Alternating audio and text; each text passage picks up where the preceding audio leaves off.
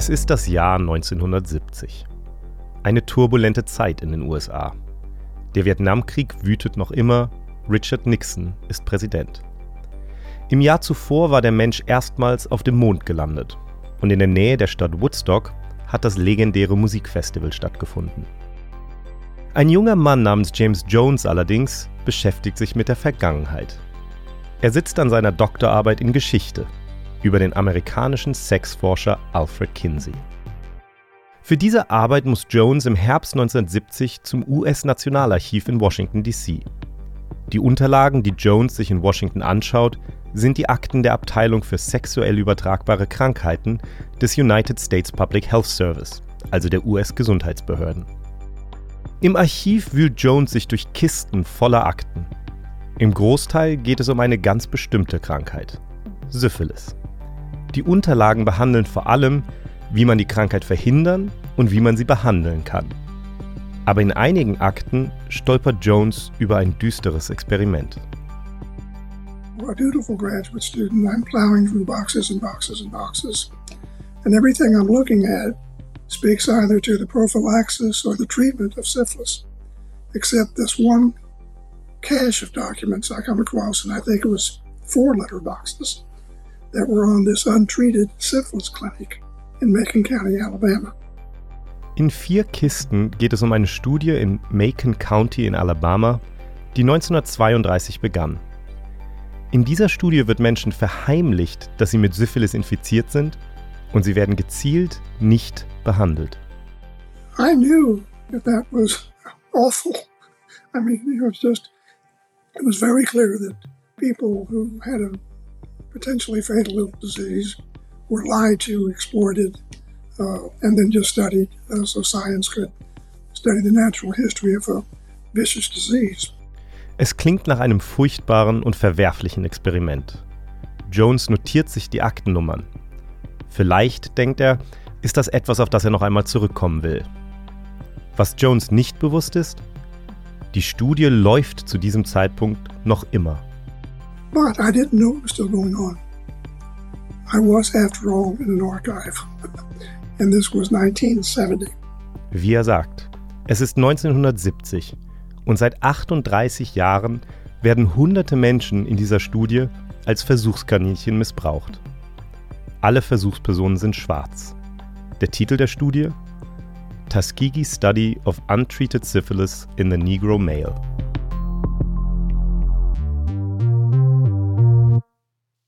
Willkommen bei Pandemia. Ich bin Nikolaus Seemack und sitze hier mit Laura Salm-Reiferscheid. Hallo Laura. Hallo. Und Kai Kupferschmidt. Hallo Kai. Hallo. Wir sprechen heute über eine Studie, die jahrzehntelang lief und in der kranke Menschen bewusst nicht behandelt wurden. Das hat Kai ja eben schon ausführlich im Intro erzählt. Wir reden also über einen der größten Skandale in der Geschichte der modernen Medizin, kann man sagen. 600 Menschen sind 40 Jahre lang beobachtet worden. Ihnen wurde eigentlich mehr oder weniger beim Sterben zugesehen. Und das Ganze ist bis heute ein Symbol für Rassismus und Unmenschlichkeit in der Medizin. Wie konnte sowas passieren? Was treibt Ärzte dazu, so eine Studie überhaupt durchzuführen? Und welche Auswirkungen hat das noch bis heute? Darüber wollen wir heute sprechen. Bevor wir über die Studie reden, erzählt mir doch aber erstmal ein bisschen über Syphilis. Also äh, man kennt den Namen dieser Krankheit ja schon sehr gut. Heute hat man das Gefühl, es ist nicht mehr so ein Thema. Es wird wahrscheinlich mit Antibiotika gut behandelt werden können, zumindest bei uns im Westen. Was war aber damals wirklich so schlimm, Kai? Ja, also einen ganz kurzen Exkurs vielleicht zu Syphilis. Machen wir irgendwann mal eine Sonderfolge drüber, weil es ist wirklich spannend. Wie du sagst, es ist heutzutage natürlich anders behandelbar. Es ist aber nach wie vor ein großes Problem. Also auch das nur für den Hinterkopf. Es ist ähm, nach wie vor eine sehr ernstzunehmende Krankheit. Eine Geschlechtskrankheit. Eine Geschlechtskrankheit. Wenn, wenn man es wirklich eindampfen will, die Geschichte, dann fängt die eigentlich Ende des 15. Jahrhunderts an. Also es kommt in Europa um 1495 plötzlich zu einer Pandemie. Und der Gedanke ist, dass vermutlich Kolumbus Männer, ähm, die aus Nordamerika zurückgekommen sind, die Krankheit mitgebracht haben. Das wird nach wie vor stark diskutiert, ob das ja, jetzt. Ich wollte gerade sagen, weil 1495 klingelte bei mir gerade was. Ja. Ne? Also, das, was man diskutiert, dass Kolumbus, dass also die, die, die Entdeckung Amerikas, als diese Mannschaft sozusagen zurückgekommen ist, das mitgebracht hat. Genau, wir, wir kennen alle die Geschichten von den Krankheiten, die quasi von den Europäern äh, dorthin gebracht wurden. Syphilis wird häufig als das eine Beispiel gesehen für eine Krankheit, die quasi den anderen Weg gegangen ist. Wie gesagt, da gibt es ähm, aktuelle Forschung zu, das ist nach wie vor ein Gegenstand der Forschung.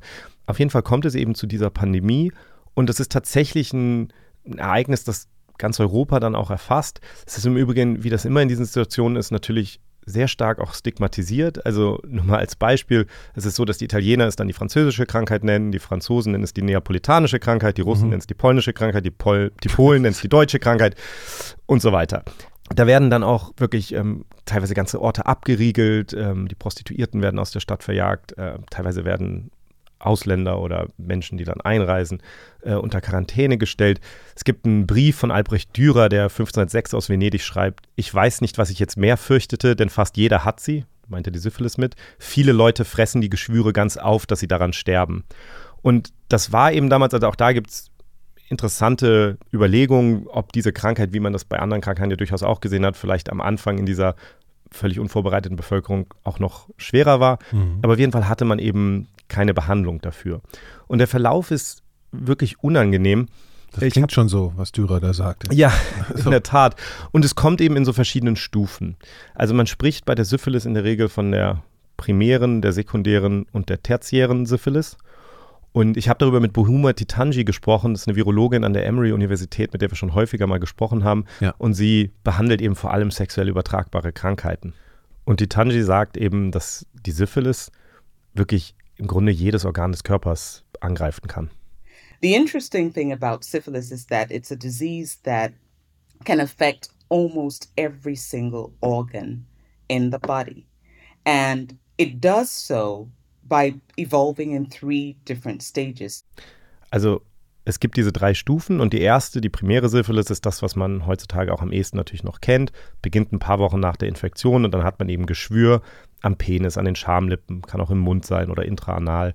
Und das verschwindet in der Regel nach ein paar Wochen von selbst wieder. Mhm. Aber es ist eben so, dass das Bakterium dann nicht verschwindet, sondern das Bakterium beginnt dann im Grunde genommen erst sich über das Blut und über das Lymphsystem im ganzen Körper auszubreiten. Und dann kommt es zur sekundären Syphilis. Das ist dann typischerweise Fieber, Gliederschmerzen, Hautausschlag. Was sehr typisch ist, ist, dass die Handinnenflächen und die Fußsohlen von diesem Hautausschlag betroffen sind. Die Haare können teilweise ausfallen. Und Ich glaube, man spricht von mottenfraßartigem Haarausfall. ja, das klingt. Das klingt auch sehr äh, unangenehm. Und es ist, es So ein ist bisschen eben wie bei mir. Ja, wollte ich gerade sagen. Dankeschön. Und es ist eben so, dass diese, dass diese Krankheitszeichen dann nach einigen Wochen auch wieder von sich von selbst aus verschwinden können, auch ohne Narben. Und der Erreger bleibt aber auch da wieder im Blut nachweisbar. Und es kommt dann eben bei manchen Patienten auch zu, zu Rückfällen in den nächsten Monaten. Und dann kann, wenn das nicht behandelt wird, kann die Syphilis eben einige Jahre später wiederkommen und eine tertiäre Syphilis letztlich auslösen. Die und dritte das Stufe. ist die dritte Stufe. Und das ist eben dann wirklich, wirklich eine sehr, sehr schwere Erkrankung. Da können sich dann gummiartige, verhärtete Knötchen bilden, die dann zu richtig großen Hautgeschwüren zusammenwachsen. ist also auch sehr, ähm, auch deswegen stigmatisierend, weil es eben Mhm. weil es eben entstellend ist. Das kann das Herz schädigen, das Gehirn, das ist sehr typisch. Die Neurosyphilis, man nimmt an, dass ein Großteil der Menschen, die in äh, Nervenheilanstalten behandelt wurden, eigentlich Menschen waren, die eine späte Syphilis hatten. Im Übrigen kleine Quizfrage, die meisten Leute wissen ja, warum Al Capone ins Gefängnis gekommen ist, aber weißt du, warum er aus dem Gefängnis rausgekommen ist? Nee, ich glaube, ich habe es schon mal gehört, der Sache. Der ist tatsächlich, also ins Gefängnis ist er gekommen, weil man ihm den Steuer, die Steuerhinterziehung nachweisen Ja, konnte. ja. Er ist 1939 aus dem Gefängnis entkommen, weil er eine Neurosyphilis hatte. Also der hatte viele Jahre unbehandelte schwere Syphilis. Und ihm wurde später attestiert, dass er den Geisteszustand eines Zwölfjährigen hatte, glaube ich. Mhm. Und er hat die letzten Jahre dann quasi ähm, in Freiheit verlebt, weil er, weil er wegen seines schlechten Gesundheitszustands Aber war dann klar, dass er. Syphilis hat oder haben Sie gedacht, Das er war klar. wahnsinnig geworden? Nein, es Okay, war okay. bekannt, dass er Okay. Ja. Neurosyphilis hatte. Also das ist nur so als Ja. Beispiel. Das heißt, diese Krankheit kann über die Zeit wirklich ganz, ganz schlimme Symptome auslösen. Es kann das im Einzelfall auch schon früh, also das darf man auch nicht unterschätzen. Es kann zum Beispiel häufig auch zur Erblindung führen. Also relativ früh schon, meinst du? Ja, Mhm. das, das passiert, wenn es, das kann passieren. Ja. Aber was man sich eben vor allem klar machen muss, ist, dass es eine Krankheit ist, sagt auch Titanji, die eben zum Tod führen kann. And syphilis can kill people. People can die from complications of syphilis. I think that that is one of the things that often gets lost in in the narrative is, you know, we don't necessarily think of syphilis as, you know, oh my God, it's a bacterial meningitis that can kill you in a matter of hours. People often think of it like a noxious STI that we can deal with. But it can be deadly. Es ist also eine tödliche Erkrankung, die jahrhundertelang nicht behandelt werden konnte. Und jetzt noch zwei Daten ganz kurz. 1905 wird das Bakterium identifiziert, das diese Krankheit auslöst, Treponema pallidum. Und zwar nicht weit von hier, in der Dermatologie der Charité wird der Erreger entdeckt und das ist so ein, ähm, ja, so ein Korkenzieherförmiges Bakterium. Mhm. Ähm, eigentlich ein ganz schönes Bakterium, wenn ich das so sagen kann. Ähm, und wenige Jahre später, in einer total interessanten ähm, Entwicklung eigentlich für die damalige Zeit, kommt es eben wenige Jahre später schon dazu, dass, dass, ein, dass es ein Medikament gibt, Salvasan. Das ist das erste richtige Chemotherapeutikum gegen einen ein Krankheitserreger. Das wird im Labor von Paul Ehrlich von, von Sachahiro Hatta entwickelt und das ist das erste wirksame Medikament, das kommt dann 1910 auf den Markt. Das heißt, in dieser Phase, Anfang des 20. Jahrhunderts, ist es eben ein großer Forschungsgegenstand Syphilis und es gibt diese Fortschritte und es gibt dann eben auch die erste Behandlung. Jetzt muss man dazu sagen, die Behandlung ist nicht ganz ohne. Das ist relativ kompliziert und es kann bis zu zwei Jahre dauern, eine, eine volle Behandlung damit. Es ist sehr unangenehm, sind Spritzen in, in den Hintern, ähm, die angeblich sehr, sehr, sehr schmerzhaft gewesen sind. Vor allen Dingen, weil man dieses Medikament kurz davor zubereiten musste. Es war mhm. eine etwas ähm, komplizierte chemische Struktur, deswegen musste man das auf diese Art und Weise machen und das wurde wohl auch häufig mal falsch gemacht und das hat dann wohl auch zu einigen Nebenwirkungen geführt. Weil du gesagt hast, Chemotherapeutikum, äh, Schrägstrich Antibiotikum, also ist das sozusagen? Genau, das okay. ist quasi der Beginn der, der modernen, das was wir, die, diese Suche nach Stoffen, die gezielt Bakterien töten, aber eben nicht menschliche Zellen okay. angreifen. Jetzt wissen wir, was Syphilis bedeutet und was Syphilis ist. Kommen wir doch wieder zurück zu unserer eigentlichen Geschichte, zu der Studie, über die wir am Anfang sprachen. Laura, erzähl mal weiter. Also mit diesem Aufkommen von diesen neuen Behandlungsmöglichkeiten war es halt denn endlich auch möglich, Syphilis zu bekämpfen. Ja? Und das gilt erstmal natürlich vor allem für die weiße Bevölkerung. Für die schwarze Bevölkerung war es eine ganz andere Nummer, weil man darf nicht vergessen, zu dem damaligen Zeitpunkt, also 1932 dann, wo diese Studie anfängt, war die Sklaverei gerade mal äh, nicht einmal 70 Jahre abgeschafft. Die meisten der Schwarzen in den USA hatten in ihrem Leben nie einen Arzt gesehen. Ja? Also es waren wirklich noch so, die wurden noch behandelt wie Menschen zweiter Klasse.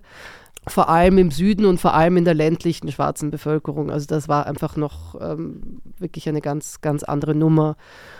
Und es gab halt auch den Gedanken, den rassistischen Gedanken der damaligen Zeit, dass es gar keinen Sinn habe, die Schwarzen zu behandeln, weil die generell mehr Geschlechtsverkehr einen sexuellen, unstillbaren sexuellen Trieb haben, sich sowieso mehr anstecken mit sexuell übertragbaren Krankheiten. Es gab, glaube ich, ein Buch, was du gelesen hast, Kai, wo es dann auch geheißen hat, die Schwarzen seien eine syphilitische Rasse, also völliger Schwachsinn.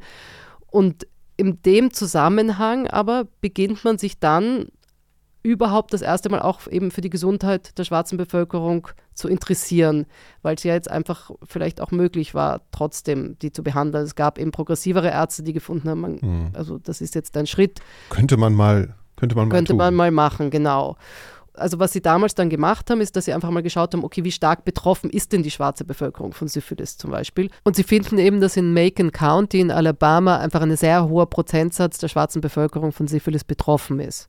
Und so fängt das Public Health Service an, Anfang der 1930er Jahre ein Behandlungsprogramm zu machen um einfach mal beispielhaft zu zeigen, dass Schwarze genauso behandelt werden können. Behandelt werden können im medizinischen Sinne? Im medizinischen vom, also, Sinne. Ich verstehe nicht genau, warum sollten Schwarze nicht behandelt werden können? Könnt ihr das nochmal kurz also es geht, ich meine, da spielt dann natürlich der Rassismus der Zeit eine große Rolle, aber der Gedanke ist, also man hat einfach gesehen, dass diese Programme, so wie sie aufgelegt sind, diese, diesen Teil der Bevölkerung nicht erreichen. Und der Gedanke war, dass zum Beispiel schwarze Menschen, die nicht gewohnt sind, zum Arzt zu gehen. Der Gedanke, dass die jetzt regelmäßig für ihre Behandlung dahin kommen würden über einen sehr, sehr langen Zeitraum. Es geht eher um organisatorisches, nicht, dass die jetzt irgendwie medizinisch äh, anders. Teilweise, ich meine, die haben halt diesen Zugang nie gehabt. Ja.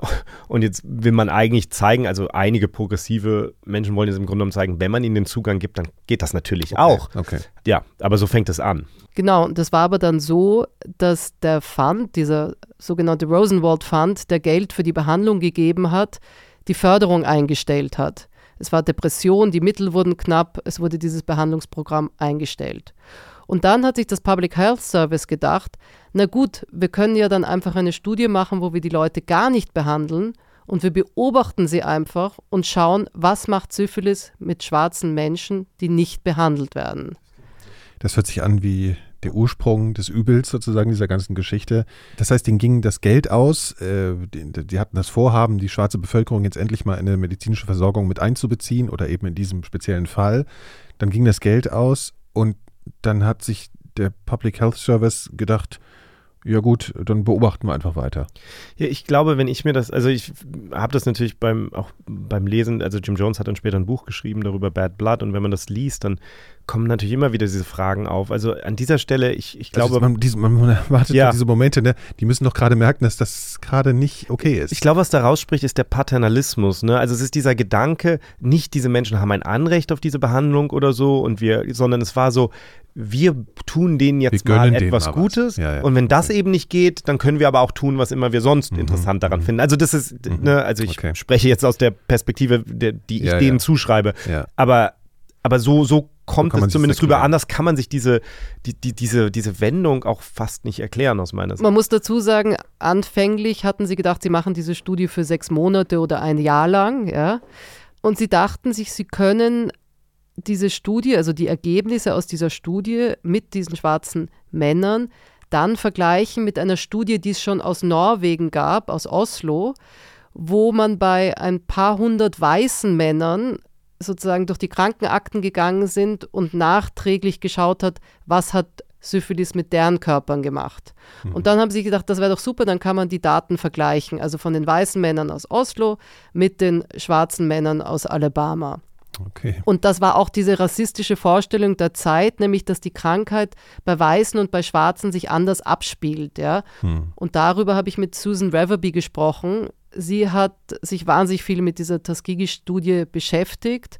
Sie ist eine Historikerin und sie hat ein Buch kompiliert mit Primärdokumenten, das heißt Tuskegee Truth. Und dann hat sie noch ein anderes Buch geschrieben, Examining Tuskegee. Und sie sagt eben, man dachte damals, dass schwarze Menschen zum Beispiel Herzprobleme bekommen und Weiße eher neurologische Komplikationen durch die Syphilis. The racism of the medical beliefs was that the disease was different.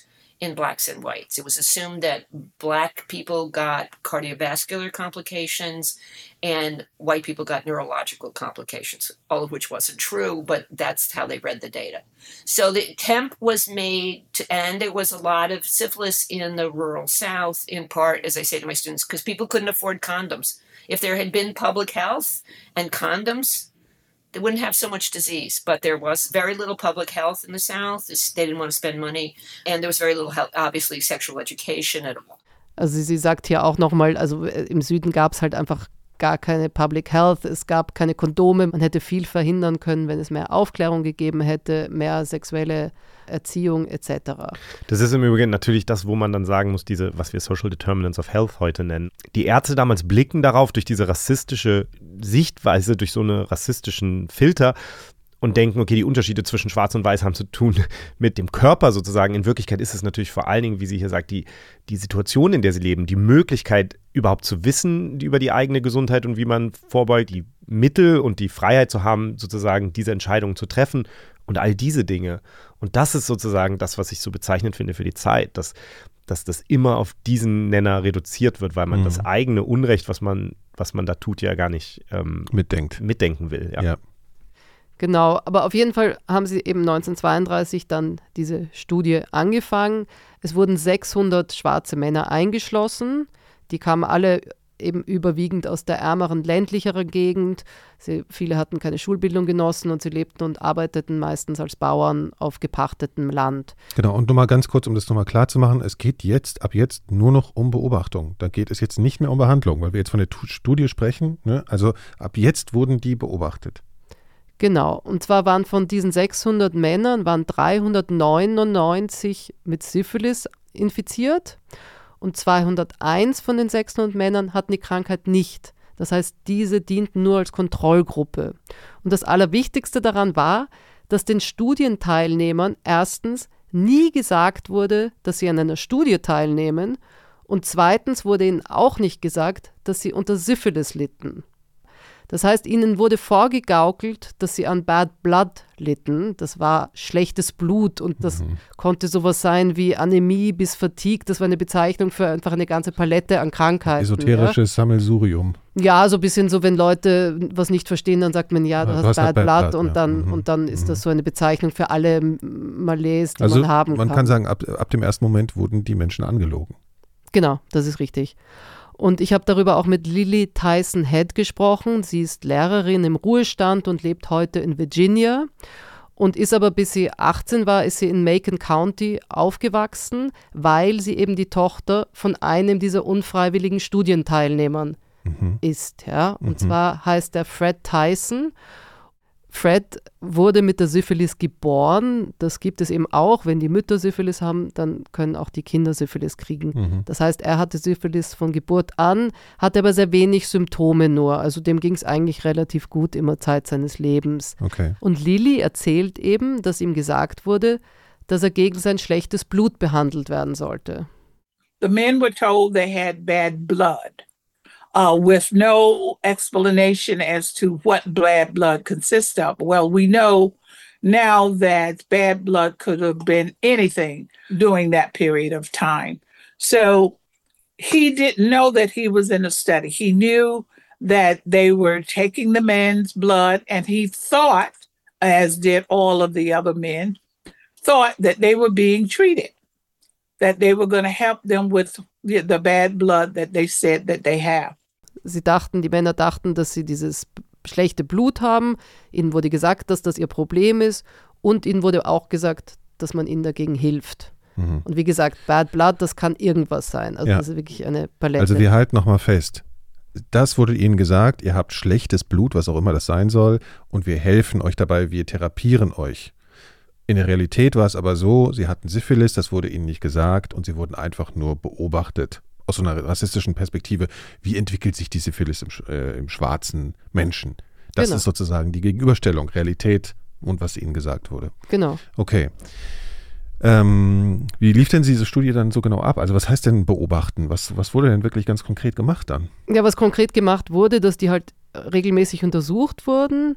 Es wurden Röntgenaufnahmen gemacht, es wurde ihnen Blut abgenommen, dann wurden Lumbalpunktionen gemacht. Das war damals noch extrem schmerzhaft und auch keine ungefährliche Prozedur. Mhm. Da wird und, einem eine Nadel zwischen die äh, Wirbelkörper am Rücken geschoben, um Nervenwasser rauszuholen. Ne? Also ist schon was, äh, will man sich, also stellt man sich nicht so. Ich habe es schon mal gemacht, aber es war bestimmt ein bisschen andere. Ich glaube, das war noch ein anderes andere Voraussetzung. Damals.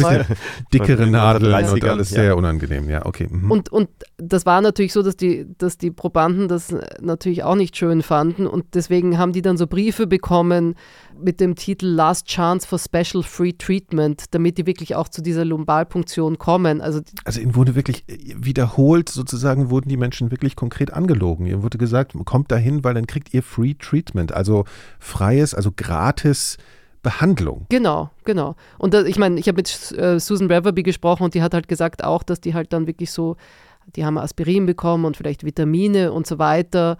Und Susan sagt halt, äh, ja, wahrscheinlich, wenn man noch nie im Leben ein Aspirin genommen hat ja, vorher Wunder, und ja. du nimmst das, dann fühlst du dich natürlich super danach und das hat noch einen tollen Effekt und deswegen denkst du, wow, die helfen mir total. Mhm. Ja? Mhm. Und man darf auch nicht vergessen, also die wurden dann auch abgeholt von ihrem Zuhause und hingebracht in die Klinik und die haben dann ein warmes Essen bekommen. Also da waren schon so ein paar Incentives halt auch dabei. Also das wirkte auf die als eine wahrscheinlich ein totales Wunder, dass sich der Staat auf einmal so um unser medizinisches Wohl kümmert. Ne? Ja, und ja auch die Familie wurde, wurde sozusagen behandelt, tatsächlich auch die dazugehörigen Frauen und Kinder, mhm. also die, auch die, die kein Syphilis hatten, die wurden einfach sozusagen mit aufgenommen und wurden tatsächlich auch behandelt für irgendwelche Krankheiten und untersucht.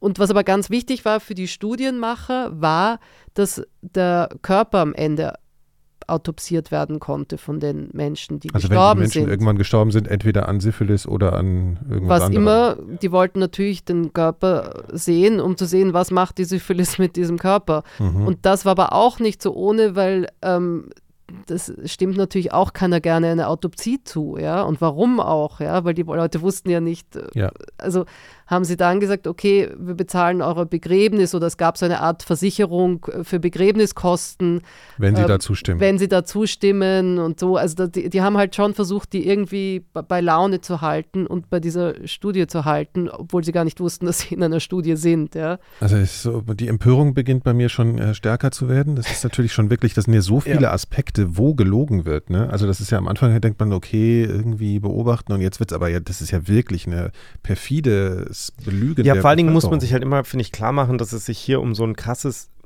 Missverhältnis, so ein Machtverhältnis, ne? Und zwar in, und es geht ja nicht nur um, nicht nur um Rassismus, muss man sagen, sondern auch die sozialen Unterschiede, die Unterschiede im, im Bildungsgrad. Den, das heißt, die Menschen, die diese Studie mitverantworten, diese weißen Ärzte, die haben, die leben sozusagen als Weiße in einem rassistischen Staat, sie leben als Gebildete in einem Land, wo es auch viele Menschen gibt, die nicht an der Bildung teilhaben können. Und all diese Dinge nutzen sie jetzt im Grunde genommen aus. Also sie machen das, die, die, die behandeln die Menschen, die sie in diese Studie einschließen, nie als ihr Nicht auf Augenhöhe. Nie auf Augenhöhe, Ja. überhaupt nicht. Und das ist ein total entscheidender Punkt, finde ich, wo man, Ja. das ist natürlich, Also unabhängig von der ganzen rassistischen Sache Ja. ist es ja auch einfach aus, der, aus dem Verständnis des, des, Ärzt, des Arztseins ja auch schon so unfassbar skandalös. Ja. ja, und es wird natürlich, und das ist jetzt das, was in dieser Studie so unglaublich ist in gewisser Weise, ist, dass sie dann dennoch über so viele Jahre immer weiterläuft. Und ja, im Grunde genommen, also sie sollte ja am Anfang überhaupt nur sechs Monate oder ein Jahr laufen und dann passiert eben etwas, was hinterher immer wieder passiert, nämlich, dass jemand, der an der Studie quasi beteiligt war, der daran gearbeitet hat und deswegen natürlich davon überzeugt war, dass diese Studie wichtig war, der wird dann eben Chef der Abteilung für sexuell übertragbare Krankheiten in diesem Public Health Service und der ist dann natürlich der Meinung, okay, diese Studie ist total wichtig, wir müssen die weiterführen. Und das passiert in den folgenden Jahrzehnten immer wieder, dass im Grunde die Leute, die selber frühzeitig als junge Menschen da indoktriniert werden in diese Studien in gewisser Weise, dann hinterher diejenigen sind, die dafür sorgen, dass diese Studie weiterläuft. Mhm. Und ich will nur mal eine Sache sagen, wenn wir reden von Ärzten, von Public Health äh, Ja. Service und so, das ist ein staatliches Ding, das ist die Regierung, um die es hier geht. Kann Ja. man das nicht kann Ja. man das so sagen? Also Ja. die Regierung wusste davon. Ja, es ist, Also es, es ist ganz. es war nicht geheim, die Ja. Studie. Also die Studie und auch die, die Menschen belogen wurden nicht. Es ist ganz konkret eine Studie, die letztlich von der US-Regierung durchgeführt wird. Das muss man schon sagen. Es ist die Gesundheitsbehörde der US-Regierung. Wir sprechen nachher auch nochmal drüber. Wir sagen jetzt manchmal so als Abkürzung die Tuskegee-Studie, weil sie so berühmt geworden ist. Ja. Jetzt muss man sagen, Tuskegee ist eine traditionell schwarze Universität, die sozusagen mit ins Boot geholt wurde damals, um so eine gewisse ähm, Akzeptanz zu schaffen auch, die aber im Grunde genommen nie die Verantwortung dafür getragen hat. Und darum ist es auch bei den, sprechen wir nachher noch kurz drüber, aber es ist im Grunde, da muss man ein bisschen aufpassen, wie man darüber spricht, dass man das eigentlich eben die United States Public Health Service Studie zum Beispiel nennen sollte, weil die sind diejenigen, die diese Idee hatten und das alles durchgeführt haben. Weil das nochmal klar machen würde, dass eben die Regierung dahinter steht und nicht diese Universität. Jetzt kommt für mich die Frage auf, also diese Studie läuft und die lief ja 40 Jahre lang. Das muss man sich ja mal vorstellen. Also wir haben uns gerade, wir haben gerade verstanden, wie viel da gelogen wurde, wie viel wissentlich gelogen wurde, was das auch natürlich für die Menschen, die Syphilis hatten, potenziell bedeuten kann, dass sie eben halt äh, einfach nur beobachtet werden, wie sie im Prinzip da einfach an dieser Krankheit sterben. Das muss man sich immer klar machen. Das ging 40 Jahre und es waren ja wirklich viele Leute involviert. Gab es nicht irgendwie Punkte, wo da jemand mal was gedämmert hat? Also Also es gab natürlich eine ganze Menge Punkte, wo es ihn hätte dämmern sollen. Ich Ja. habe ein sehr langes Gespräch geführt mit James Jones darüber. Wir haben ja vorhin in der Einleitung über James Jones gehört, der in, diesen, in diesem Archiv quasi zufällig über diese Akten stolpert. Er hat dann später tatsächlich, nachdem das alles rausgekommen ist, ein Buch geschrieben über diese Studie mhm. und ist im Grunde genommen so der Historiker, der sich damit mit am meisten beschäftigt hat. Insofern habe ich ihn gebeten, mir einfach mal zu sagen, was aus seiner Sicht eigentlich so in dem Verlauf über diese 40 Jahre so die Punkte waren, wo im Grunde genommen etwas hätte passieren können oder passieren müssen natürlich auch. Und er sagt, wenn man jetzt sehr wohlwollend, muss man ja sagen, fast Mhm. ist, dann könnte man sagen, dass ganz am Anfang der Studie, also wir haben ja gerade schon herausgearbeitet, warum diese Studie unethisch war, klar, äh, Ja, wie sie angegangen wurde. erklären. aber man könnte eben argumentieren, dass diese Menschen, die da eingeschlossen wurden, zumindest zwischen 1932 und 1937 in den ersten fünf Jahren keine realistische Chance darauf hatten, tatsächlich behandelt zu werden, weil einfach es keine Behandlungsprogramme gab, die sie erreicht hätten. und weil die meisten Menschen eben nicht das Geld gehabt hätten, sich diese Behandlung jetzt woanders zu holen. Mhm. Das ändert sich aber 1937, 1938, weil dann wird im Grunde genommen das, was der Rosenwald Fund damals mal angefangen hatte, dieser Gedanke, okay, wir versuchen jetzt die ländliche schwarze Bevölkerung zu erreichen mit einem Behandlungsprogramm, also das, was eigentlich in Macon County ursprünglich mal gezeigt werden sollte, ja. das wird jetzt eben von den USA tatsächlich umgesetzt und es kommt zu solchen, zu so einem Behandlungsprogramm, wo mobile Kliniken im Grunde genommen Syphilis-Behandlung auch der ländlichen Bevölkerung dann zur Verfügung stellen. Parallel zu dieser Studie. Das heißt, es ist jetzt ganz konkret so, dass quasi im ganzen Land diese Menschen behandelt werden, aber ganz nur die Leute in der aber Studie die Leute nicht. in Macon County quasi also die werden teilweise, da gibt es dann so absurde Geschichten, wo die Leute dann teilweise irgendwie dann schon beim Arzt waren, um da behandelt zu werden und dann stehen die aber auf einer Liste von Leuten, wo gesagt wird, die dürft ihr nicht behandeln, die sind in unserer Studie sozusagen. Oder werden aus der Also- Schlange gefischt und gesagt so, nein, die nicht und so. Also Unglaublich. Und das ist im Grunde genommen, also wie gesagt, das war von Anfang an unethisch. Es gab etwa, es gab eine Behandlung und den, den nicht zukommen zu lassen. Und ja, ja, aber das, den Gründen. sind ja alles so Details, Aber- die das noch ja, absurder machen. Aber Mhm. in dem Augenblick 1937, 38 ändert sich auch der, der sozusagen der Status quo. Von diesem Zeitpunkt an muss man sagen, die Menschen hätten unter normalen Umständen wahrscheinlich eine Behandlung bekommen und Ja. es wird ihnen jetzt aktiv vorenthalten. Und dieses Muster zieht sich jetzt durch die folgenden Jahrzehnte immer wieder durch. Es kommt zum Zweiten Weltkrieg. Im Zweiten Weltkrieg werden natürlich viele Menschen eingezogen in den USA, darunter auch einige der Menschen in dieser Studie. Wenn die Menschen ins Militär eingezogen werden, dann gibt es normalerweise eine Untersuchung am Anfang, wo dann ähm, sowas wie Syphilis natürlich festgestellt wird und das wird behandelt. Es war ohnehin eine große Sorge ähm, des Militärs immer, dass diese sexuell übertragbaren Krankheiten quasi die, die Wehrhaftigkeit des, des Militärs irgendwie unterwandern könnten. Mhm. Und da ist es dann so, dass diese Menschen auch wieder, die Menschen die in der Studie eingeschlossen sind, quasi rausgezogen werden. Und zwar sagt James Jones halt mit diesem Argument fast, nein, diese Körper sind, das sind Soldaten in unserem Krieg gegen Syphilis. Deren Körper sind sozusagen äh, in einem anderen Krieg schon für uns. Mhm. Und wenn ich das richtig mir vorstelle, dann bedeutet das doch auch, dass dann eigentlich letzten Endes immer mehr Leute involviert waren. Kann man das so sagen? Oder wurde den Menschen dann, die dann die Leute rausgeholt haben, jetzt nicht der genaue Hintergrund äh, erklärt? Also was ist so eine Frage, die ich mir stelle? Das weiß ich natürlich jetzt nicht für, Okay. für Ja, ja. jeden Das Einzelfall. klingt nur so ein bisschen so, Aber- ne? aber gut, weiß Aber natürlich, im, Mhm. je länger diese Studie läuft, umso mehr Leute Klar. kriegen das natürlich irgendwann Ja. mit. Es kommt der nächste Schritt, ist ja dann, dann kommt Penicillin. Mhm. Und Penicillin revolutioniert natürlich die Behandlung von, von Syphilis total. Es wird viel, viel einfacher und kürzer, die Behandlung. Schmerzfreier. Das ist ja so ein bisschen bekannt als das erste Antibiotikum, auch wenn es so, glaube ich, nicht ganz stimmt, aber so ein, das, ne, ein, ein, ein riesiger Fortschritt im, im Bereich der bakteriellen Erkrankungen. Und es wird eben nach dem Zweiten Weltkrieg breit verfügbar dann. Ja. Und das ist eben der Punkt. Es wird auch manchmal wird die, wird diese Studie halt so eingeordnet, dass sie im Grunde genommen, dass zu dem Zeitpunkt in gewisser Weise das Unrecht beginnt, weil jetzt denen eine, diese einfache Behandlung vorenthalten wird. Wir haben es jetzt häufig genug gesagt, aber das ist natürlich nicht der Fall. Es war natürlich vorher schon Mhm. so. Mhm. Das nächste, was passiert, die Nürnberger Prozesse. Jetzt gehen wir wirklich durch die ganze Geschichte so Ja, durch, was alles so passiert Aber ist. du ja. musst natürlich schon sagen, es hat schon eine, bes- eine besondere Absurdität, dass in Nürnberg die, die Ärzte vor Gericht gestellt werden, die unethische Experimente gemacht haben in den Konzentrationslagern. in den Konzentrationslagern. Und es diesen, diesen Nürnberger Kodex dann ja auch gibt darüber, wie man Studien mit, mit menschlichen Probanden durchführt. Also und um das trotzdem mal kurz zu erklären. Ne? Also da, da wurden natürlich Menschen vor Gericht gestellt, die dann Menschenexperimente, muss man ja sagen, in Konzentrationslagern gemacht haben. Also wirklich dann einfach Häftlinge irgendwas gespritzt haben, um mal zu sehen, wie die reagieren. Also bestialische Sachen kennen wir aus der Geschichtsschreibung. Da wurden diese Leute verurteilt und man kriegt natürlich schon so ein bisschen einen Link, so, ne? Also im Kopf ver verbinden sich diese zwei Geschichten so ein bisschen miteinander. Also man will jetzt vielleicht nicht das auf eine Stufe stellen, aber da wurden, das sind ja auch Menschenexperimente, wenn man das mal so hart ausdrückt. also James Jones hat mir ganz klipp und klar gesagt, spätestens zu dem Zeitpunkt hätten irgendwie alle Alarmglocken ja schrillen müssen bei den Menschen, die diese Studie verantworten in den USA. The Nuremberg uh, trials should have given anyone pause. Absolutely. It should have not only given them pause, it should have snapped their heads back and said, wait a second. How is what we're doing here different than some of those experiments that we've just tried those people for? And some instances in prison and, and uh, worse. So when the Nuremberg Code came out, okay, that should have um, been a fire bell ringing in the night at uh, at CDC and or excuse me at the Public Health Service, and instead it got no recognition. no no discussion. There was no uh, acknowledgement that this was uh, an issue of any kind.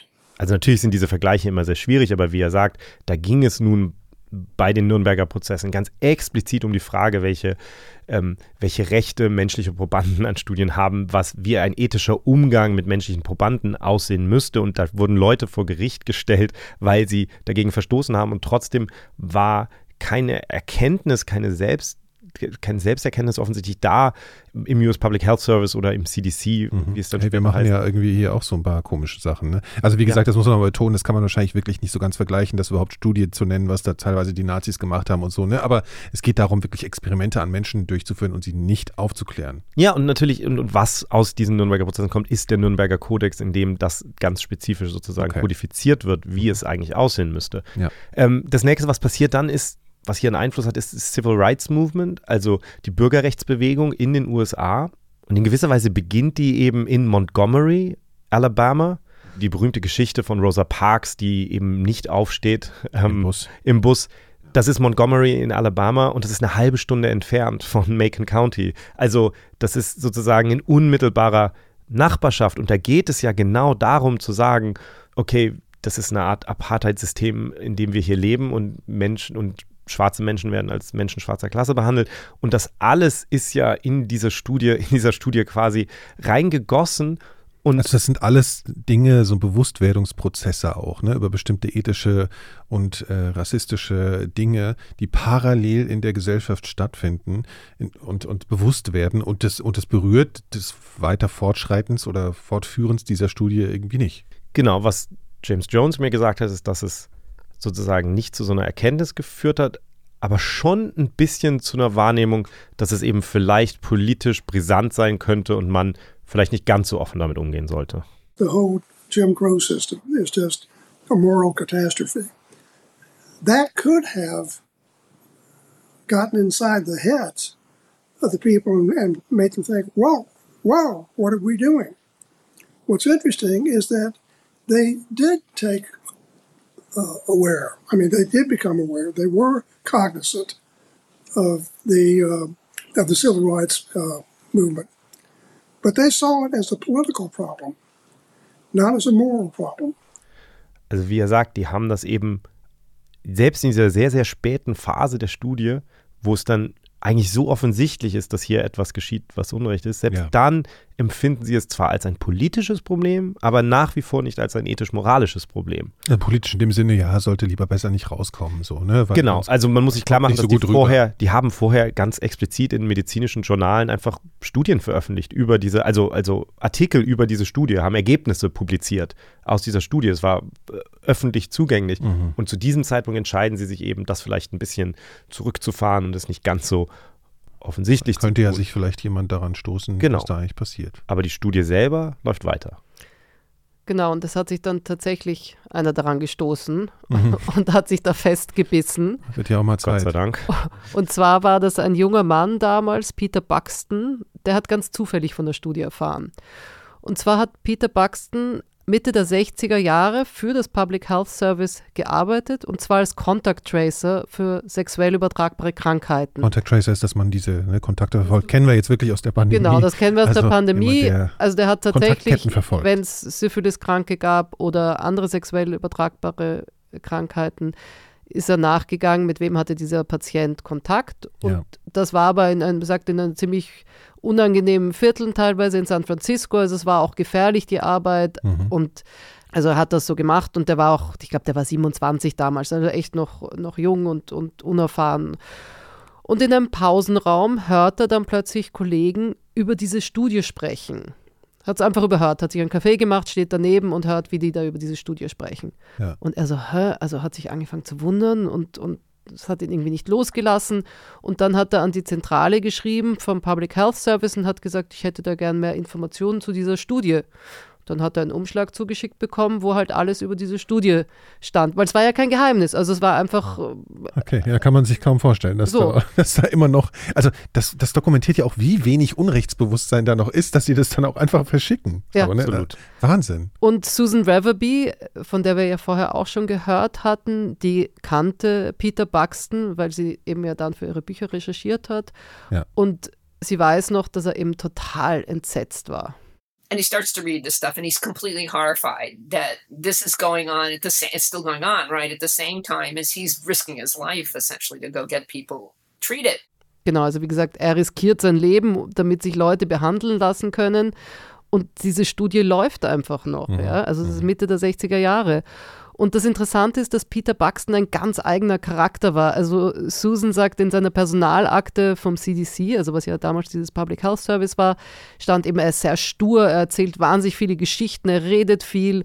Und sie sagt auch, er war ein totaler Charakter. Da, also es war auch so, dass er ähm, geboren wurde in der Tschechoslowakei und der Sohn von einem Holocaust-Überlebenden war, mhm. was ja auch nochmal irgendwie absurd ist. ist ja. Aber was noch irgendwie skurriler ist, dass er ein totaler Waffennarr war und auch total konservativ. And the funny thing about Peter is he's sort of more of a right wingy person. He's very into guns. He collects guns. In fact, when I stayed at his house, honest to God, there's live ammunition on his dining room table. I kept being terrified that if we had a fire, the whole house would blow up, you know. You know, and I teased him. I said, you know, if you'd been a lefty and known anybody in the Black Panther Party, this thing could have ended a lot earlier because they would have known how to make a fuss about it. But he didn't. He just kept it to himself.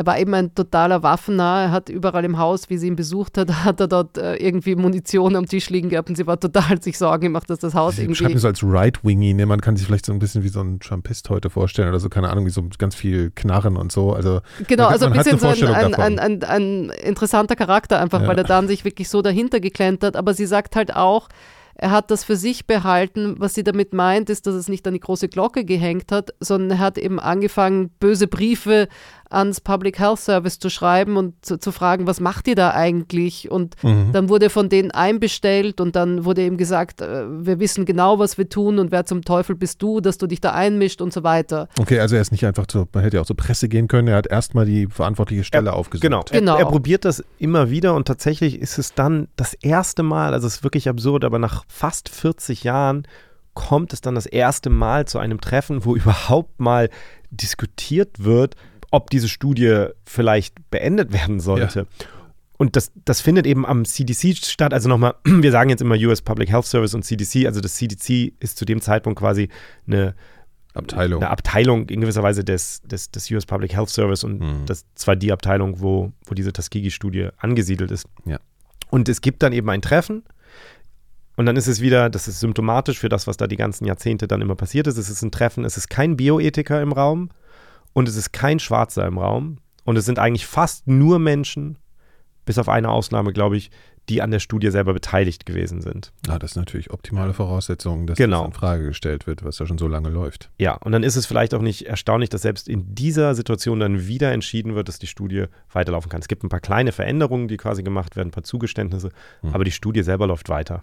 Und Peter Buxton gibt aber trotzdem nicht auf. Also nach seinem Job beim Public Health Service ist er schon wieder zurück nach Hause gegangen, hat angefangen, Jura zu studieren und erzählt jedem, der es hören will, die Geschichte ja, über diese Studie.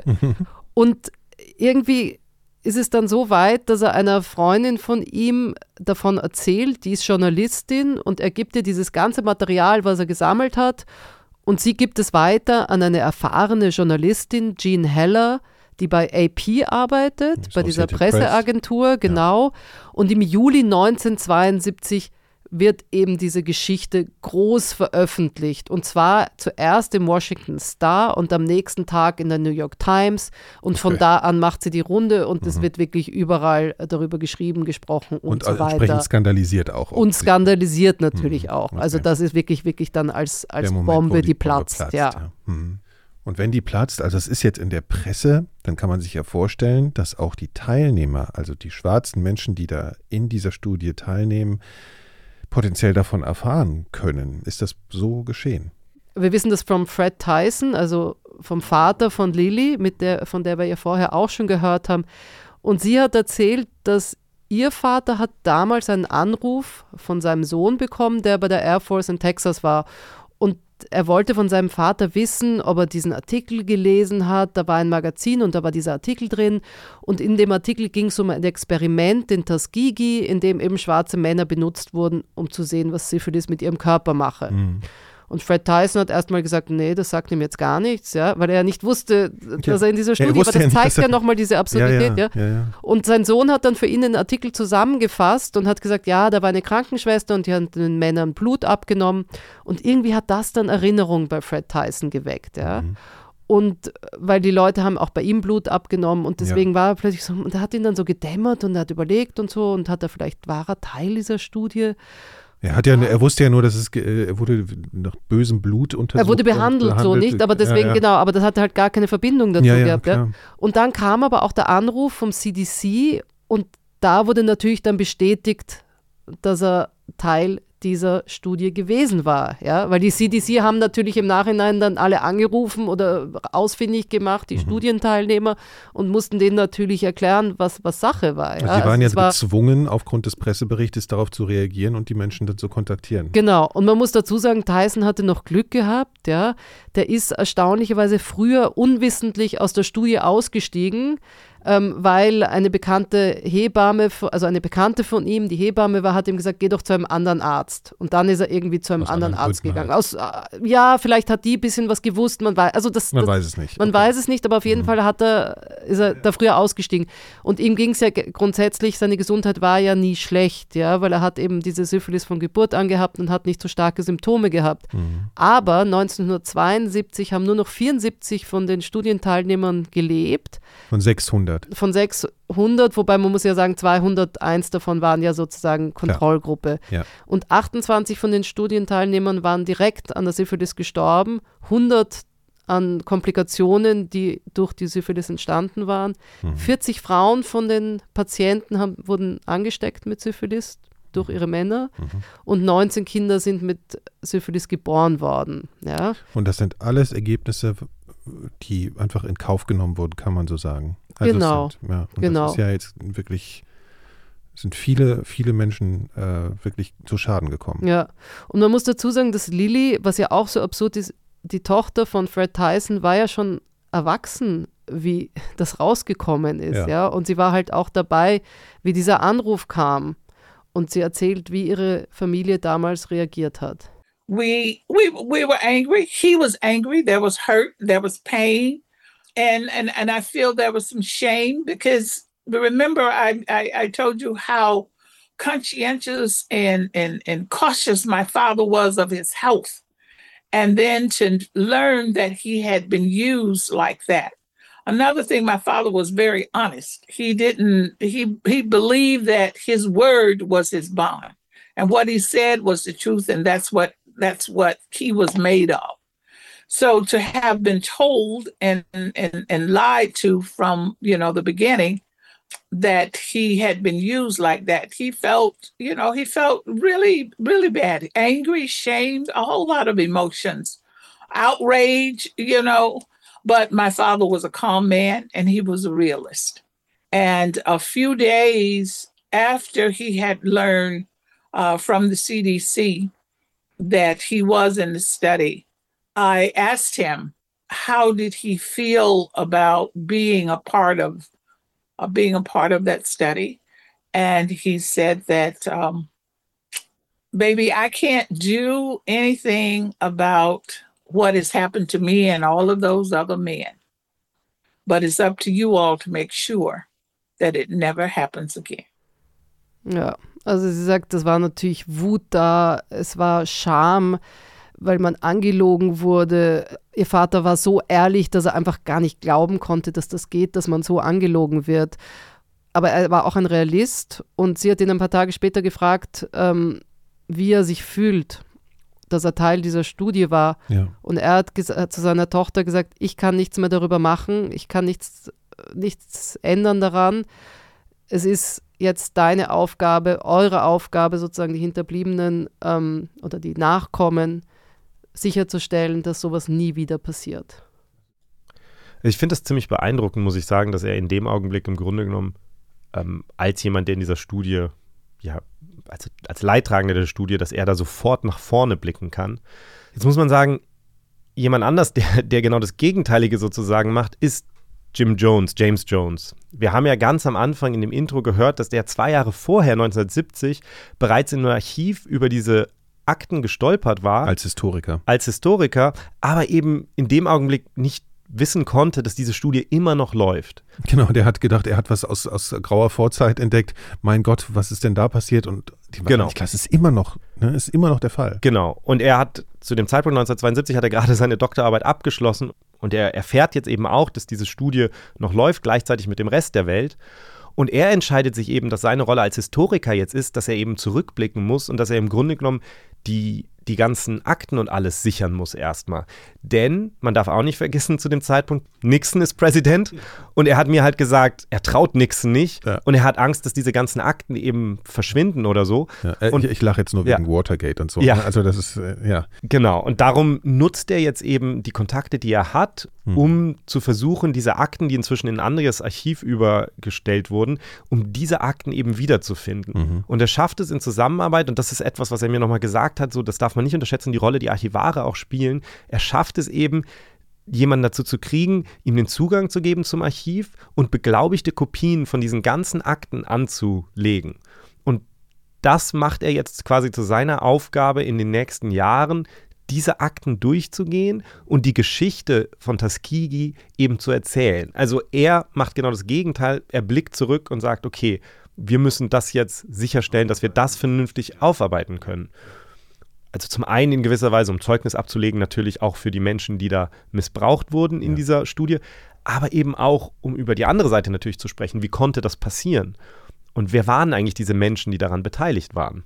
Mhm. Und wir haben uns jetzt mal zwei, also da gibt es natürlich jede Menge einzelne Geschichten, wollen jetzt mal zwei Beispiele im Grunde genommen bringen. Ähm, Von Menschen, die diese Studie betrieben haben, die Teil dieses ganzen Apparats waren. Die Teil des Apparats waren es, genau. Und zwar einer davon war John Cutler, der hat in den 1950er Jahren eine administrative Rolle in der Studie gespielt, war auch ein bekannter, relativ bekannter Forscher schon zu der Zeit. Und das Interessante, er hat einen frühen 1990er Jahren wurden zwei Dokus über den gemacht. Mhm, ja? Mhm. Und der hat damals noch gelebt. Und das war ja 20 Jahre nach der Studie, ja, nach, nach, dem, Ende der Studie, ja. nach dem ja. Ende der Studie. Ja, Der hat die Studie immer noch verteidigt in diesen Dokus.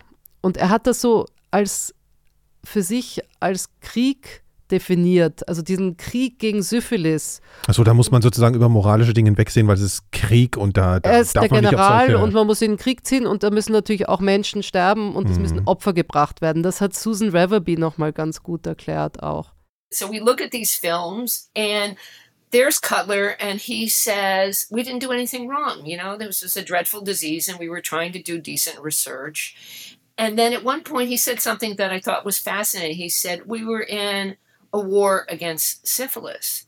And so it dawned on me that if you think you're at a war against a disease, someone has to be the general to order people to fight the disease, right? So, you know, it's like when Eisenhower decides to do D Day, he knows that thousands of men are going to die on the beaches, right? Um, but that's his job as the general to win the war. So if you think you're the doctor in charge of a war against syphilis, then do you have the right to order your foot soldiers, in this case your subjects, into the battle. And that's clearly what he thought. Also Reverby war total fasziniert von diesem Cutler und sie hat ja auch eben Bücher geschrieben über Tuskegee und sie hat im Archiv etwas über Cutler gefunden, was im Gegensatz zu seiner Arbeit in Tuskegee eben noch nicht bekannt war. Und zwar hat sie in diesen Dokumenten im Archiv gesehen, dass der an einer Studie beteiligt war in Guatemala 1946. Eine also ganz andere Studie. eine ganz, ganz andere Studie, ja. ja. Mhm. Ähm, also auch bevor, das, also bevor er für die Tuskegee-Studie gearbeitet hatte, mhm. hat eine Studie in Guatemala mitgemacht die auch offiziell von den USA genehmigt wurde. Mhm. Und in dieser Studie wurden Menschen tatsächlich mit Syphilis angesteckt. Absichtlich. Absichtlich angesteckt. Die Idee der Studie war, dass man schaut, Leute, die Kontakt hatten zu Syphiliskranken, ähm, dass man denen dann Penicillin gibt und schaut, ob Penicillin sozusagen als Post-Exposure-Prophylaxe funktioniert. Also, als also verhindert, dass Syphilis ausbricht. Genau. Und das Arge war, dass diese Studie in Gefängnissen stattgefunden hat. Okay, bevor du es jetzt alles immer noch mal schlimmer machst, ich will jetzt trotzdem mal wissen, also es war wieder eine Studie, von der die Regierung wusste, das ist ja sozusagen noch mal eins on top. Da Genau. wurden Leute wirklich vorsätzlich infiziert in Genau. Guatemala mit Syphilis, genau. Um dann halt ohne deren Wissen, höchstwahrscheinlich gehe ich mal davon aus, äh, um dann mit Penicillin Tests zu machen, ob das äh, die rettet sozusagen, also ob das sozusagen dagegen hilft, ähm, dass Syphilis ausbricht. Genau, ohne dem Wissen weiß ich nicht, aber das ist in dem Fall, war es so, dass es in Gefängnissen stattgefunden hat. Es wurden Sexarbeiterinnen in die Gefängnisse geschickt. Mhm. Die Männer wurden mit Alkohol und Zigaretten sozusagen ge gefügig gemacht. Und dann haben sie Geschlechtsverkehr gehabt. Und dann haben sie aber gemerkt, okay, da stecken sich aber jetzt nicht so viele an. Also es war dann offensichtlich nicht so leicht, sich anzustecken mit Syphilis. Und dann haben sie gesagt, okay, dann gehen wir in die psychiatrische Anstalt. Und dort haben sie das Inokulum von Hasen, also sie haben dann, weil Hasen können auch Syphilis bekommen, und dann haben sie sozusagen von dem Hasen das ähm, Inokulum genommen, Das infektio das infektiöse Material. Material, genau. Und auf den Penis von Männern in der psychiatrischen Anstalt gerieben und Frauen in die Vagina sozusagen das reingerieben. Und das Absurde ist, anscheinend gibt es von dieser Studie auch unendlich viele Fotos, weil die Frau vom Cutler Fotografin war. Auf jeden Fall hat die Susan Reverby das alles dann genau recherchiert und aufgedeckt sozusagen. Das steigert sich ja jetzt ständig. Also da wurde ja wirklich sozusagen vorsätzlich Syphilis-Erreger wurden, wenn man es mal so platt sagt, genommen und den Leuten auf die Genitalien gerieben, damit sie sich anstecken. Genau, und das hat eben Susan Reverby in, diesen, in diesem Archiv gefunden, ja, und hat dann über diese Geschichte 2010 geschrieben. Und es war ein Riesenskandal wieder natürlich, also total. Es gab dann auch der Präsident Obama damals, hat sich beim Präsident in Guatemala dann entschuldigt und ähm, also es war ein riesen Mediensturm, Ja, kein Wunder. genau. Mhm. Nur einfach exemplarisch, um halt äh, einen dieser Beteiligten Ja, von genau, der das muss man nochmal Tuskegee-Studie zurückkriegen. Genau, das war der Mensch, der, der, das, der das vorher schon getan hatte. Für den war dann die Tuskegee-Nummer ja wahrscheinlich was relativ harmloses im Vergleich. Ja, ich meine, man darf halt nie vergessen, das waren die Motivation, äh, Ja, der General halt. ja, Ja. die wollten schon was erreichen. Es war jetzt nicht, dass das äh, wahrscheinlich, das weiß man nicht, aber es war halt die Idee war, du gehst in den Krieg gegen diese schreckliche Krankheit. Das Ja? ist trotzdem natürlich absurd. Um eine ganz andere Figur zu nehmen, also James Jones, ähm, der Historiker, war von Anfang an von der Rolle ähm, einer Krankenschwester fasziniert in dieser, in Mhm. dieser ganzen Studie. Also Das war jetzt hier eine andere Person, die diese Studie mit organisiert hat, beziehungsweise daran involviert Gar nicht hat. damit, genau, die war involviert und, und die war in gewisser Weise, also die war sehr nah dran an den Patienten. Das war die Krankenschwester, die den Kontakt zu den Familien behalten hat, die unter anderem auch die Familien dann überzeugt hat hinterher, wenn ein, einer der Patienten gestorben ist aus der Studie, versucht, also die war dann direkt da, hat mit denen gesprochen, hat versucht, die zu überzeugen, den, den, den Körper für eine Obduktion, für eine Autopsie zur Verfügung zu stellen. Also sehr menschennah, sehr nah an den Genau, sie hat, die, Probanden. sie hat die Probanden immer zu den Terminen gefahren und so. Mhm. Also die war da eben sehr, sehr nah dran. Die, die, die Männer in der Studie haben sich auch alle sehr positiv an die erinnert. Und sie war eben selbst auch schwarz, was Teil dieser, dieser Frage war, okay, wie, wie hat sie sozusagen zu dem, zu dem Ganzen gestanden? Und es ist auch die einzige Person, der James Jones in seinem Buch ein ganzes Kapitel widmet. Und er hat mir erzählt, er hat das Kapitel dreimal schreiben müssen. Er hat unmittelbar, nachdem er, also er hat sie dann auch getroffen und unmittelbar, nachdem er sie getroffen hat, hat er das Buch, hat er dieses Kapitel das erste Mal geschrieben und er meinte, er hat das dann gelesen und es kam, sie kam da drin rüber wie Nurse Ratchet. Ich weiß nicht, die kennst aus einer Flug über das Kuckucksnest, diese Ja, muss man, ich, sadistische. Krankenschwester, Ja, genau. Ja, ja, ja. Also sehr, sehr, sehr negativ. Monströs. Und weil er sagt, er hat sich noch so, er war noch so empört in gewisser Weise, als er es geschrieben hat. Er hat sich dann Zeit genommen, hat es nochmal geschrieben und hat das dann irgendwie ganz anders geschrieben. Und er meinte, dann klang sie aber irgendwie wie Florence Nightingale, also sozusagen wie die, die, die, die, die, die Barmherzigkeit in Person. Dann ist er nochmal zurückgegangen und hat im dritten Anlauf dann ein Kapitel geschrieben, was ich auch sagen muss, was so ein bisschen die, die Balance dann Zeigt man findet. seine Emotionalität natürlich auch, ne, die er da hatte, als er das geschrieben hat. Absolut. Kann ich Absolut. nachvollziehen gerade. Ist interessant, weil Susan Reverby sagt selber, dass sie da mit Jim Jones überhaupt nicht einig ist. Also da sind sie bis heute irgendwie im Zwist, weil sie sagt, sie glaubt, man darf nicht vergessen, erstens bekommt die so viel Aufmerksamkeit, weil Jim Jones ein ganzes Kapitel über sie geschrieben hat, aber auch, weil sie schwarz, eine schwarze Frau ist, ja. Ja. Und sie sagt halt, was hätte die damals machen sollen? Ja, das war in den Südstaaten, es war also sozusagen in den südlichen Staaten, sie war schwarz und was hätte sie sich am Dorfplatz stellen sollen und schreien sollen? Also Mhm. So hohe Erwartungen an sie. Wenig, ja, vielleicht die Erwartung zu hoch an sie. Und ähm, auch glaubt sie, dass sie teilweise geholfen hat, den Probanden doch Behandlung zu bekommen. Also da hat sie so ein paar Fälle, wo, das, Okay. wo sie glaubt, dass das eventuell Mhm. der Fall gewesen ist. Das ist tatsächlich, also das ist etwas, die beiden, Das also ist ja schon ein spannendes äh, Detail. Ne? Ja, also James Jones und Susan Reverby sind auch befreundet, die kennen sich gut und das Mhm. ist quasi so eine, eine Sache, wo sie schon immer nicht übereinstimmen. Also James Jones sagt eben immer, er hat sie natürlich auch noch getroffen, Susan Reverby nicht. Nicht mehr, genau. Ja. Okay. Und ich habe ihn natürlich gefragt, um mal so einen Eindruck zu kriegen, wie überhaupt sein Eindruck von ihr war. She was a charismatic person, extremely warm, extremely vital, extremely uh, personable and, and charming and funny and uh, engaging and quick as, you know, uh, very, very quick mentally, really sharp as a tack. Also er beschreibt sie als sehr charismatisch und sehr warm, ähm, sehr, sehr freundlich, sehr nett, sehr witzig. Mhm.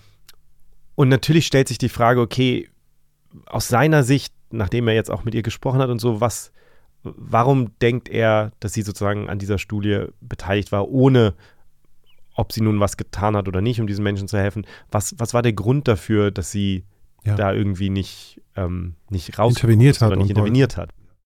in her day, what was trained in nurses, what was taught in nurses training programs, basically two things.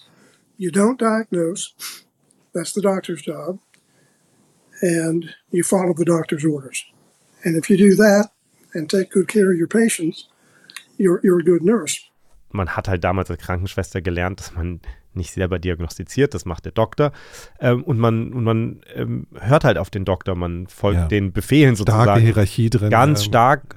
Das war natürlich total Teil davon. Und natürlich muss man auch sagen, dass natürlich ein Teil dieser des Rassismus und so natürlich da auch eine Rolle spielt. Also sie als schwarze Krankenschwester versus dann einen weißen Arzt. Ne? Also diese ganzen, diese ganze, diese ganze Hierarchie spielt da natürlich eine Rolle Kann, mit. man kann sich vorstellen, wie schwer es für sie gewesen wäre, sich da wirklich aufzulehnen und äh, Das Interessante ist natürlich trotzdem die Frage, ob sie das denn überhaupt empfunden hat als etwas, was sie hätte tun sollen. mhm. Und da wurde es halt wirklich spannend in meinem Gespräch mit James Jones, weil er sagt, als er sie damals getroffen hat, da ist er mit ihr rumgefahren im Auto, mehrere Tage, hat verschiedene Orte sich angeguckt und er hat gesagt, er wollte halt ein Interview mit ihr führen und sie hat eben immer wieder mal so von sich aus angefangen zu sagen, ah, vielleicht haben wir damals einen Fehler gemacht. Und er hat sie immer gestoppt und hat gesagt, ich bin nicht hier, um irgendwie zu urteilen oder so. Ich will einfach nur zuhören und wir machen unser, unser, unser richtiges Interview. Und dann sagt er halt, am Ende dieses formalen Interviews, dann ganz am Ende, schaltet er das, ähm, das Tonbandgerät aus und er geht zur Tür und dann denkt er sich so, okay, aber jetzt könnte ich eigentlich fragen. So, weil ihn das eigentlich natürlich schon auch interessiert. Was denkt sie eigentlich darüber? Also er nimmt quasi sich dann aus der Rolle des Historikers vielleicht, der einfach in dem Augenblick nur wissen will, was genau passiert ist. er wollte selbst Und- dann einfach wissen. Und er will es wissen. And I said, um, okay, you know, when we were driving around, a couple of times you started to raise that you thought maybe you guys did some stuff wrong. And every time you did that, I was unspeakably rude. I cut you off and I just said, you know, no, I don't want to hear about it. Just tell me what happened. And I said, well, now I guess now I want to hear about it. You know, what do you what do you think you did wrong? She bec- she be- became very emotional was struggling very hard not to burst into tears. You could see her lip quivering and her eyes were, you know, watered up. She said, "Oh, Doctor Jones, we should have told those men they had syphilis, and God knows we should have treated them." Als er sie fragt, was sie denn hätte machen sollen oder was sie falsch gemacht haben, wird sie eben sehr, sehr emotional und sie sagt, wir hätten diesen Männern sagen müssen, dass sie Syphilis haben und wir hätten sie behandeln sollen. Und das, sagt Jones, ist eben auch ein entscheidender Unterschied zwischen ihr und allen anderen in der Studie. Sie ist die einzige, die sich dieser moralischen Katastrophe wirklich stellt. So she's the only person of whom I'm aware involved in the study who got it, who absolutely faced the moral catastrophe that she'd been part of and expressed regret and ownership of what she'd done. The white doctors, the other people I talked with involved in the experiment, did not reach that moral threshold. They continued to be in denial and continued to try to justify, you know, what they'd done. Und in seinem Buch schreibt er das eben nicht. Er sagt, er hat sich Sorgen gemacht, weil er das eben nicht aufgenommen hat damals. Das ist ein Problem, das ich total nachvollziehen kann als Journalist, wenn man das, das Tonbandgerät abschaltet oder das Handy und dann in dem Augenblick sozusagen noch eine letzte Frage stellt. Er hatte das Gefühl, dass er nur das reinschreiben kann, was er auch auf Tonband hat. Aber er hat jetzt in den Jahren danach eben für sich entschieden, dass er das Gefühl hat, er weiß, das ist passiert, das war so und er möchte im Grunde genommen das auch ja. sagen. Mhm. Das, ist, das ist eben auch Teil muss man dann auch immer sagen, das ist natürlich auch ein Teil davon, wie wir Geschichte erleben und wie sich sozusagen unsere Erinnerungen und die Erzählungen, die wir haben, mit der Zeit ändern.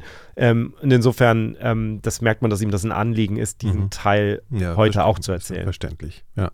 Okay, also wir haben jetzt eigentlich ein bisschen beleuchtet, wie die, wenn ich jetzt mal Opfer, ne, das äh, im Endeffekt dann aufgenommen haben, was passiert ist. Jetzt haben wir zwei Menschen ein bisschen porträtiert, die involviert waren in die Studie. Was war denn jetzt äh, im Nachhinein, jetzt ist alles rausgekommen, jetzt äh, Aftermath, also was sind denn die Folgen dieser Studie? Die Studie wurde natürlich erstmal beendet. Die überlebenden Teilnehmer wurden behandelt und untersucht und so weiter. Dann gab es eine Senatsanhörung und es wurden neue Gesetze aufgestellt, neue Regeln, wie man ähm, in Zukunft solche Studien macht und also nach ethischen Grundregeln und so weiter. Und das Interessante, was Susan Reverby sagt, es ist halt damals wirklich klar geworden, dass es eben für diese ganzen Sachen Regeln geben muss.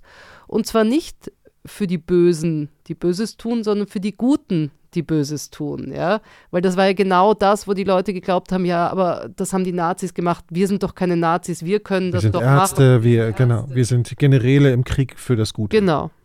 You know, there's that's the beginning of the discussion in the United States about how you need a code of ethics that's for the good guys, not just for the bad guys. But I think there's still what I call this sort of melodramatic belief that it's only the really bad doctors, and then you send the good guy in, you know, and he saves the woman from the tracks, you know, if you think about the early films, don't know. And so that's part of the way we tell these stories that we assume some you know, good guy if on our side, Dr. Fauci comes in, right, and saves you all. So you don't think that someone like him would make mistakes like this. Genauso, die guten Ärzte können einfach auch Fehler machen oder die guten Wissenschaftler und dafür braucht es eben solche ethischen Codes, die wirklich ja. die Menschen vor jedem schützen, sozusagen. Es gibt dann auch noch ein Nachspiel für die Überlebenden natürlich. Ähm, zunächst mal reichen die eine Sammelklage ein. Sehr berühmter Bürgerrechtsanwalt Freddie Gray macht das für die. Mhm. Das ist am Anfang eine Klage über, ich glaube, 1,8 Milliarden Dollar. Ist eine lange Geschichte, aber es kommt dann am Ende zu einer außergerichtlichen Einigung, wo die US-Regierung letztlich 10 Millionen Dollar zur Verfügung stellt den Überlebenden und, äh, und den Menschen aus, ihrer, äh, aus ihren Familien. Das ist aber noch günstig ähm, weggekommen. Genau, und das ist 1975, also ein paar Jahre danach ähm, kommt es quasi zu dieser Einigung. Mhm. Und da sind dann im Übrigen die ganzen Unterlagen, die ähm, die James Jones gesammelt hat. Der Historiker. Genau, der arbeitet dann mit Freddie Gray zusammen und gibt ihm diese ganzen Unterlagen. Okay. Ähm, das heißt, dass auch da wieder spielt mhm. natürlich das eine Rolle, dass man diese Unterlagen ähm, zur Verfügung hatte. Es kam dann auch, allerdings erst 25 Jahre nach dem Ende der Studie, also 1997, zu einer offiziellen Entschuldigung von Bill Clinton damals. Ähm, Susanne Reverby hat damals dabei geholfen, das einzufädeln. Zu dem Zeitpunkt gab es dann noch acht Überlebende. Fünf sind zu dieser Zeremonie angereist, inklusive Fred Simmons, einer der Überlebenden, mhm. der damals sein Alter auf 110 Jahre geschätzt hat. Susan Reverby sagt, sie glaubt, er war 103, auch unglaublich. Er hat sein eigenes äh, Alter geschätzt. Ja, weil da gab es natürlich, ich meine, 110, ja, da gab es keine äh, so klaren ja, stimmt, Geburtsurkunden ja. und so weiter zu dem Geburtszeitpunkt. Ja. Und der ist auf jeden Fall nach Washington gekommen und zwar ist er auch dafür das erste Mal in ein Flugzeug gestiegen, um zu dieser Zeremonie zu kommen kommen. Und Susan sagt halt, da ist keine, also bei, diesem, bei dieser Zeremonie, da ist also kein Auge trocken gewesen. Es war wahnsinnig emotional natürlich auch. Jetzt muss man ein bisschen aufpassen, dass man, das ist jetzt sozusagen der emotionale, die Katharsis, der emotionale Abschluss ja. meinetwegen.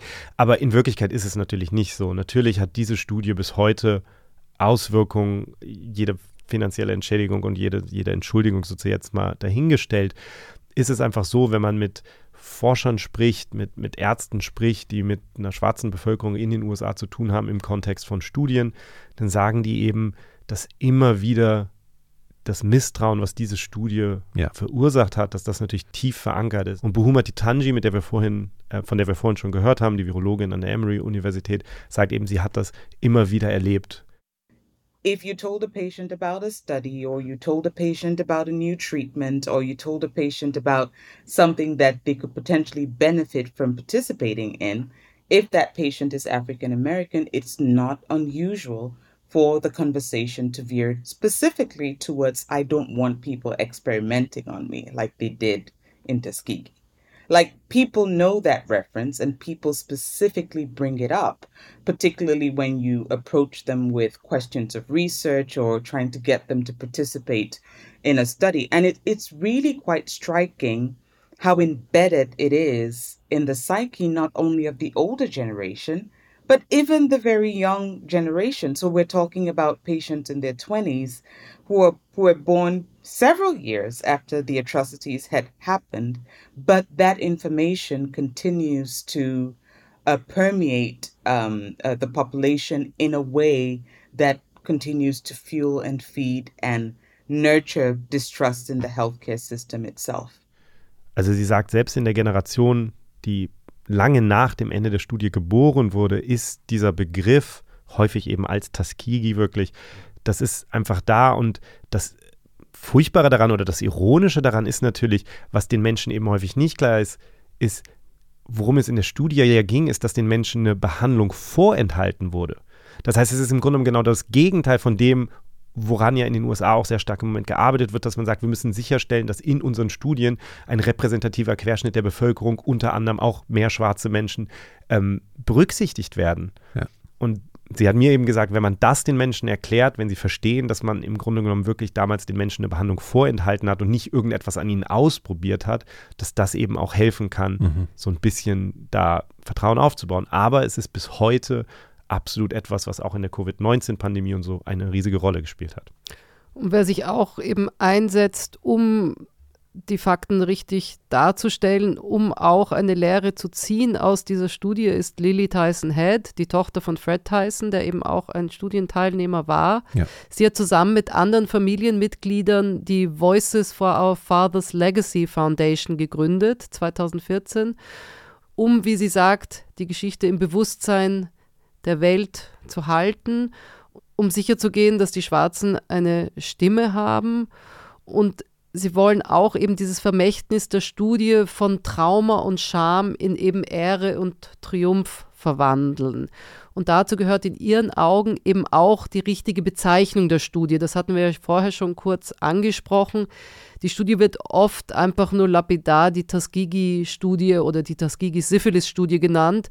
Und sie erklärt sehr schön, warum das eben nicht sein sollte.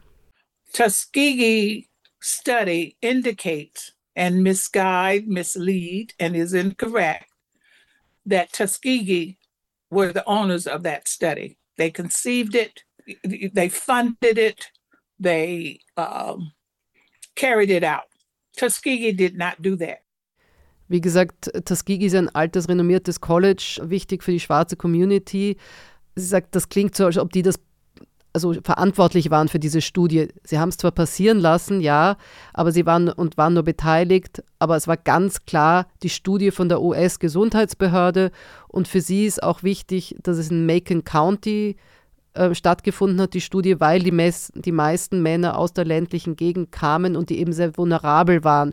Und deswegen plädiert sie dafür, dass die Studie eben wie folgt heißt: United States Public Health Service Study of Untreated Syphilis in the Negro Male in Tuskegee and Macon County, Alabama, 1932 to 1972. Und was ja eben ganz wichtig ist und was sie sagt, was wir alle weltweit von dieser Studie lernen können, ist, dass wir einfach unsere Stimme erheben müssen, wenn wir Unrecht sehen und erleben. That study went on for 40 years because people did not voice their voices or use their voices to call outrage and to stop. It remained within a certain group of people as look but don't tell, see and don't see. I would hope that that study really encourages, inspires, and absolutely make people to reach into their moral conscience. And when they see something like that happening or anything that's wrong, any type of research or care for another human being, that they speak out and stop it. Wahnsinnsgeschichte, äh, lange Folge, also eine unglaublich, äh, also als ihr mir erzählt habt und äh, ich jetzt nochmal mir das alles angehört habe, merkt ja immer, dass ich dann hier auf dem Stuhl herum äh, weil es mich emotional wirklich so aufreibt, unglaublich. Wir hoffen, das hat euch irgendwie ebenso bewegt, berührt wie mich. Ähm, genau. Ich bin ganz erschöpft. Ihr merkt das, ich weiß gar nicht, wie ich das abmoderieren soll, ja, weil ich vor noch allem ganz haben wir auch am Abend bin. aufgenommen, was immer ja. nicht sehr zuträglich genau. ist für unsere Nein. Aber ich finde, ihr habt das ganz toll erzählt und ich, ja. Also vielen Dank dafür.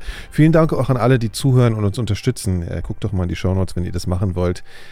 Ihr könnt euch vorstellen ungefähr, wie viel Arbeit dahinter steckt, so eine Geschichte so kohärent zu erzählen und mit den ganzen ähm, äh, O-Tönen. Das ist sehr viel Arbeit. Also gerade für Kai und Laura ist das eine sehr große Hilfe, wenn ihr uns hier unterstützt. Wie gesagt, Show Notes, Pandemia Plus, da könnt ihr die Folgen dann auch früher hören und ohne Werbung. Und ihr unterstützt uns, also wenn das nicht drei gute Argumente sind, da vielleicht mal reinzugucken. Vielen Dank äh, an alle, die das schon tun. Ja, wir melden uns bald wieder. Ne? Äh, ich muss es jetzt erstmal sacken lassen. okay. Also, vielen Dank fürs Zuhören. Ciao. Ciao. Ciao.